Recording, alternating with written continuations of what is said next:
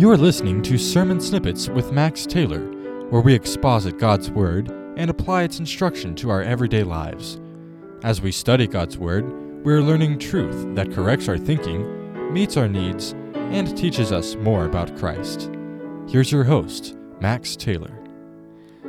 Thank you so much for listening to Sermon Snippets. I hope it's an encouragement to you in the middle of your week.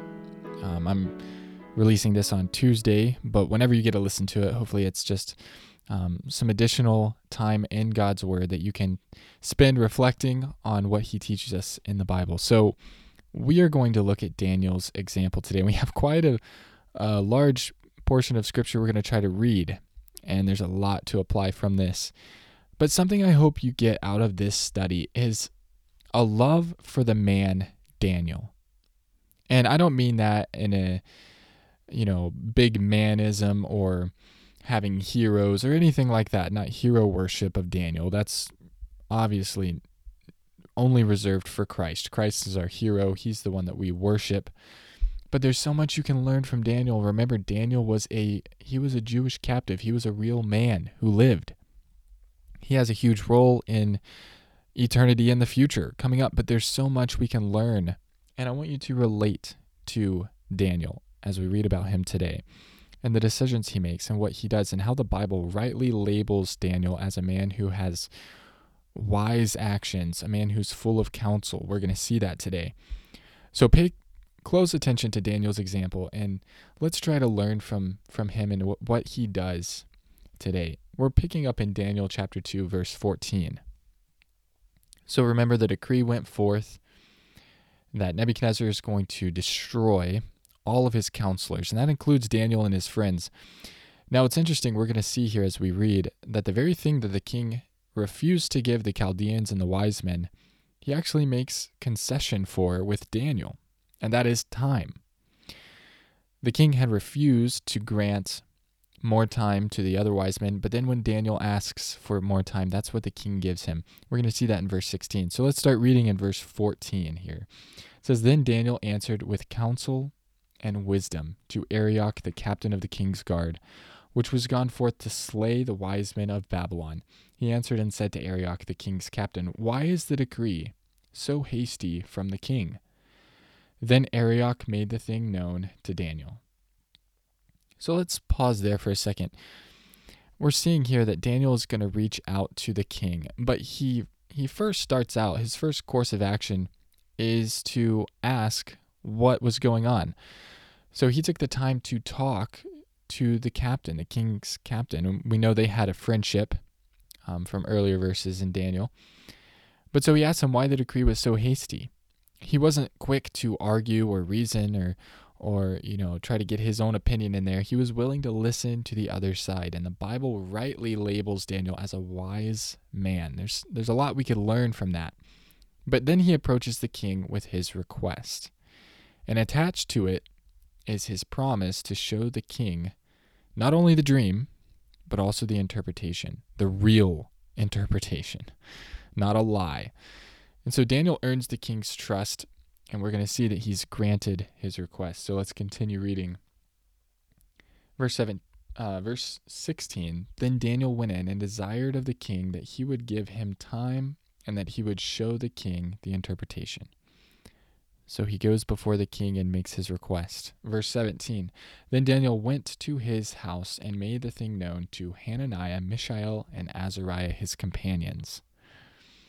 I love this verse. There's, there's something about the phrase that Daniel returned to his house that just resonates with us who are believers, God followers, uh, Christians, disciples. And that is the peace of trusting in God you know, we can have an absolutely terrible day where everything goes wrong. We get all kinds of bad news. We can't do anything right. But then at the end of the day, we can simply return home to seek the Lord. No matter what's happening around us, no matter how bad it gets, never forget that our hope and peace and confidence is in Christ. And nothing can take that away from us. Also, going home is just the normal thing to do. John Phillips, in his commentary, he says Daniel went home.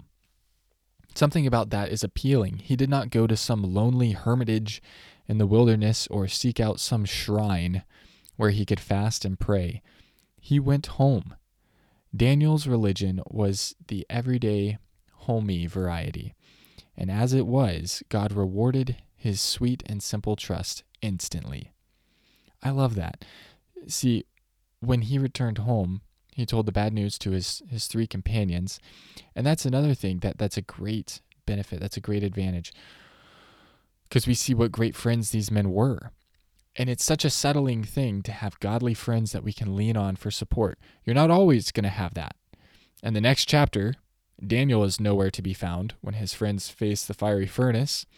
And then four chapters from now, we see that Daniel is facing the lion's den alone. So there's definitely times where we have to stand alone. But when you have a couple of strong Christian friends, it makes a big difference. And that fellowship and edification is one of the greatest purposes of the church, which, by the way, is made up of all true believers everywhere. Some people get mad at me because I take a stand on that, but that's what the Bible teaches. The church is all Christians. So we see Daniel goes home, he, he returns home, he tells his friends, and then they request of the Lord. Verse 18, he says that they would desire mercies of the God of heaven concerning this secret, that Daniel and his fellows should not perish with the rest of the wise men of Babylon. It's interesting that this is the only verse that actually describes their prayer, their request for, you know, this dream, this interpretation that was going to save their life. This is the only verse that describes it. It says that they would desire mercies of God. And so, so we see, oh man, there's so much that we could learn from this. And we only have, what, like uh, eight minutes left this week, but we're going to plow through this, okay? So buckle in. So he goes to them that they would desire mercies. Let's we'll just stop there. That they would desire mercies. Okay, so their prayer is based on, it's anchored in the very character of God. They were presuming upon the attributes and character of God. In other words, their prayer was banking on the fact that God is merciful, which He is. So they were banking on God's mercy in their prayer. And that's how we ought to pray. We ought to pray desiring who God is, desiring what God wants, and, and appealing to, to God's character. That's how we ought to pray. There's so many lessons we learned from this. Their prayer was prompt, it, it was their first response. You know, if we realized the importance of prayer, it would surely be the first event in our day, and it would be the first response to any situation. We should go to God at the beginning of the day. We should go to God often throughout the day, and we should go to Him first in any trial that comes up in our day. But I want you to notice the title they use Desire Mercies of the God of Heaven. This is very important significant title used for God here. Remember, this is the times of the Gentiles. And as such, these men no longer refer to God as the God of Israel, but the God of heaven. Notice the shift. He's the God of the whole universe. This title for God is reserved in Scripture for special circumstances when God is purposefully described in this way that emphasizes his interaction with the whole world instead of just his relationship with the Jews. So this is intentional here. God is portrayed through the perspective of the world empires. And you'll see this title, God of Heaven. It's mainly used in the books of Ezra, Nehemiah, and Daniel. And so now we understand why, because this is dealing with the empires of the world. The, the whole world is a, a whole instead of just the Jewish people.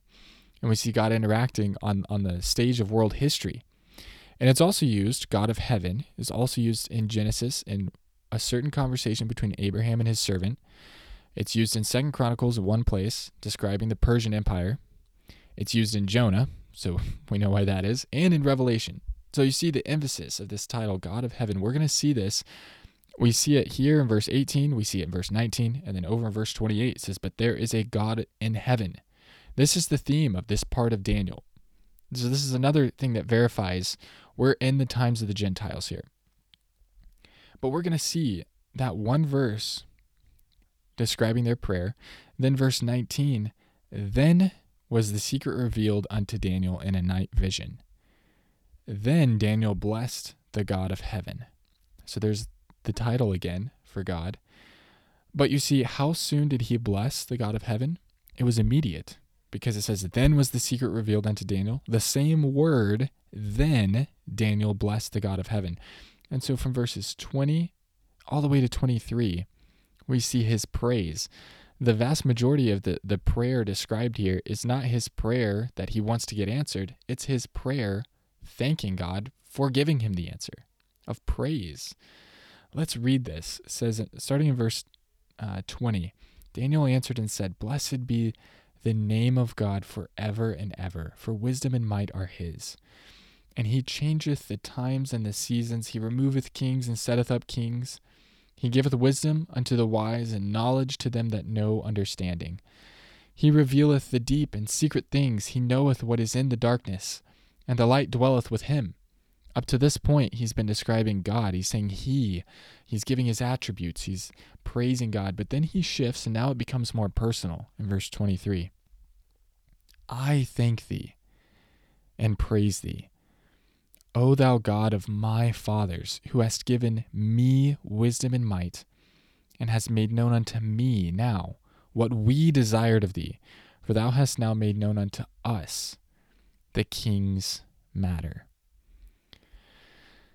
And for the first time in this book of Daniel, we clearly see the theme of the whole book. And it's through this heartfelt prayer of Daniel. And, and that's in verses 20 and 21. He, he talks about God, for wisdom and might are his, and he changeth the times and the seasons. He removeth kings and setteth up kings. And the theme for the whole book is that the Most High ruleth in the kingdoms and in the affairs of men. So be encouraged. God is in control of everything. God's in control of wars and kings and powers, worldwide powers. God's in control of government defaults. okay. God's in control of times and even the seasons in your personal life. There's nothing that God does not have control over. And we're going to break that down more historically as we get into this vision in the coming weeks. Hopefully, next week, and maybe we'll have to bleed over into one more week. But we'll see that played out more. But just remember, Daniel introduces this theme right here God is in control.